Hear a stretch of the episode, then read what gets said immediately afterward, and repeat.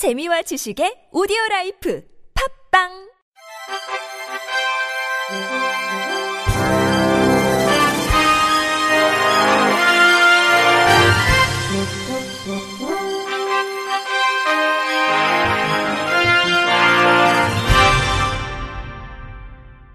청취자 여러분 안녕하십니까? 9월 28일 금요일 KBIC에서 전해드리는 생활 뉴스입니다. 마곡 신도시와 서울역을 19분 만에 주파하고 9호선 환승도 가능한 인천공항철도역이 개통됩니다. 국토교통부는 933억 원을 투입해 인천공항철도 14번째 역인 마곡나루역 공사를 완료하고 29일 개통한다고 26일 밝혔습니다. 이번 개통으로 마곡나루역은 공항철도와 9호선의 환승역의 역할을 하게 됩니다. 이를 통해 마곡나루역 이용객들은 서울역까지 19분, 인천공항 2터미널역까지 47분 만에 도착할 수 있습니다. 국토부 관계자는 이번 개통으로 지난 4월 마곡나루역 남측에 입주한 2만 2천 명의 LG Science Park 융복합 연구단지 직원들의 통근 여건이 개선되고 오는 10월 개장하는 서울식물원을 방문하는 발길도 이어질 것이라고 말했습니다. 국토부는 이에 따라 마곡나루역 이용객은 개통 초기 1일 1만 300명에서 2025년까지 1일 2만 명에 이를 것으로 보고 있습니다.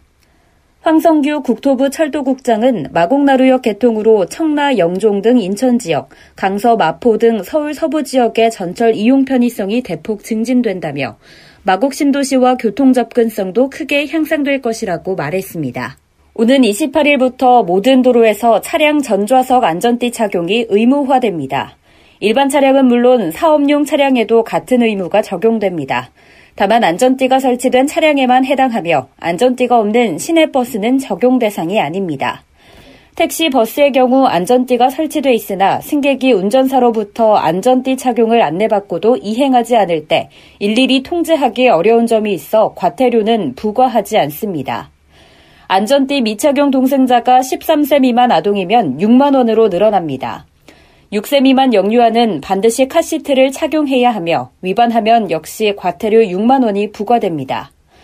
아동과 영유아 안전띠 착용 의무화 제도는 1990년 도입됐고 2016년 과태료가 3만 원에서 6만 원으로 상향됐습니다. 경제협력개발기구 국가상당수가 안전띠 착용 의무화 제도를 한국보다 일찍 도입했습니다. 한국은 고속도로와 자동차 전용도로에서 전좌석 안전띠 의무화를 1990년에야 도입했고 30년이 가까이 지난 올해에야 일반 도로를 포함한 모든 도로에서 전좌석 안전띠 착용을 의무화했습니다. 경찰은 무작위 단속을 지향하고 차량 소통에 지장을 주지 않는 장소에서 사전에 단속을 예고하는 입간판을 설치하는 방식으로 단속할 방침입니다. 스마트폰으로 게임이나 영화를 즐기시는 분들 많으신데요. 스마트폰을 사용한 지 5분만 지나도 고개가 숙여지고 15분이면 목이 90도로 꺾여 목과 허리 통증을 유발하는 것으로 확인됐습니다. 이런 자세를 반복하면 일자목과 거북목은 물론 허리 디스크까지 진행될 수 있습니다. KBS 박광식 의학 전문 기자의 보도입니다. 20대 청년에게 스마트폰 게임을 하게 했습니다. 5분이 지나자 일단 고개가 숙여지기 시작하고 10분이 경과되자 등과 목이 함께 구부러집니다. 15분에 이르렀을 땐 몸이 거의 디귿자형이 됩니다. 인터뷰 이준혁 실험 참가자. 게임 끝날 때쯤에 느껴지더라고요. 아, 자세가 많이 뒤틀려져 있었구나. 그리고 통증이 왔구나. 연세대 물리치료학과 연구팀이 성인 18명을 실험한 결과 목이 꺾인 평균 각도가 처음 시작할 땐 66도였지만 5분 만에 79도로 굽혀졌고 15분 지나선 90도까지 꺾였습니다. 어깨와 골반 사이 허리 각도도 처음 104도에서 80다. 스마트폰 사용 5분 만에 목이 꺾이기 시작해 허리까지 구부정해진 겁니다. 이 과정에서 목 통증 수치는 4까지 치솟았고 허리 통증도 2까지 증가했습니다. 스마트폰은 화면이 작고 몰입도가 높다 보니 목을 숙이게 되는데 스마트폰 무게에 손이 내려가면서 등까지 구부러지게 돼 통증이 유발되는 겁니다. 인터뷰 박주희 연세대 물리치료학과 박사. 노트북을 사용했을 때 한 10분 안에 자세가 변했다라고 이야기를 했는데요. 이번 연구에서는 5분 안에 유의한 차이를 보였기 때문에 어떻게 보면 스마트폰을 사용하게 되면 더 자세 변화가 심한 것 같다 이렇게 생각할. 이 때문에 스마트폰 사용 시 5분마다 자세를 바로잡는 게 중요합니다. 또 허리를 펴고 고개를 뒤로 젖힌 채 5초간 유지해주는 동작을 반복해야 목과 허리 건강을 지킬 수 있습니다. KBS 뉴스 박광식입니다. 게임 중독이 질병이라는 세계보건기구가 지적을 내놓은 가운데 국내 연구진이 왕따 피해 위기 남학생은 게임 중독 위험이 3배 이상 높다고 밝혔습니다. 27일 한국식품 커뮤니케이션 포럼에 따르면 가톨릭대학교 의과대학 예방의학교실 임현우 교수팀이 학교에서 따돌림 피해 가능성이 높은 남학생이 그렇지 않은 남학생보다 인터넷 게임 장애에 빠질 위험이 높다고 밝혔습니다. 임 교수팀은 2015년과 2017년 사이 서울시와 경기도 소재 21개의 초중학교 학생 1,920명을 관찰 분석했습니다. 하루 평균 2시간 이상 인터넷 게임을 이용하는 학생이 따돌림 피해 가능성이 높은 학생 2명 중 1명꼴이었습니다.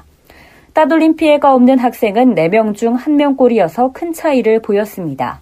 따돌림 피해 위험이 있는 남학생은 없는 남학생보다 인터넷 게임장애 고위험자가 될 가능성이 3.2배 높았습니다. 여학생에서는 따돌림 피해 위험과 인터넷 게임장애의 연관성이 드러나지 않았습니다. 인터넷 게임장애 위험 수준은 중독 포럼 등에서도 사용되는 인터넷 게임 중독 선별 도구를 활용했습니다. 인터넷 게임 장애는 게임에 대한 집착, 금단, 내성, 줄이려는 시도에도 반복적인 실패, 부작용에도 불구하고 게임을 지속하는 등의 현상이 나타나는 것으로 알려졌습니다. 연구팀은 남학생과 여학생은 스트레스를 경험했을 때의 대처 방식에서 차이를 보였다며 성별을 나누어 분석할 필요가 있었다고 설명했습니다. 연구팀은 따돌림 피해가 인터넷 게임 장애를 부르는 것은 따돌림 대상이 되면 스트레스와 공격성이 증가하는 것으로 설명했습니다. 이번 연구 결과는 한국학교보건학회지 최근호에 소개됐습니다. 가정이나 사무실에서 관상용으로 놓는 식물 중에 대표적인 것이 난인데요. 향기가 은은하고 꽃이 오래 피어 있는 신품종 난을 국내 연구진이 새로 개발했다고 합니다. YTN 이성우 기자입니다. 분홍빛의 꽃이 화사하게 피어 있습니다. 가까이 다가가면 은은한 난의 향기가 코를 자극합니다. 기존의 난꽃과 달리 꽃대가 길지 않지만 볼륨감이 있어 화분이 꽉 차 보입니다. 이 난은 핑키 뷰티로 충북 농업기술원이 새 품종의 난을 교배해 개발한 신품종입니다. 이번에 개발된 신품종은 기존의 도리티스와 긴기디움을 교배 육성한 뒤 다시 소요풍란을 교배해 개발했습니다. 이난은 꽃이 6월 상순부터 개화하는데 다른 난과 달리 개화 기간이 34일 정도로 꽃을 오래 감상할 수 있는 것이 특징입니다.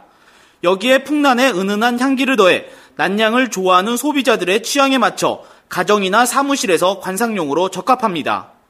충북 농업기술원은 이 품종을 개발하기 위해 지난 2007년부터 10년간 난의 교배와 육성을 반복했습니다.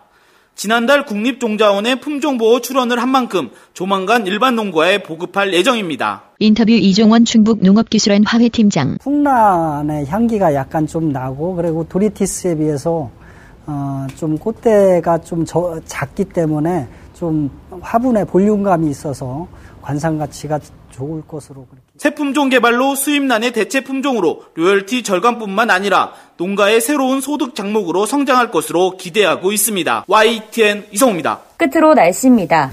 주말인 내일은 전국에 구름이 많은 가운데 동풍의 영향으로 경상 해안과 제주는 대체로 흐리고 비가 오겠습니다. 내일 아침 최저 기온은 서울이 16도, 춘천 12도, 광주 15도로 예상됩니다. 낮 최고 기온은 서울이 26도, 전주와 광주 26도, 울산은 22도를 보이겠습니다.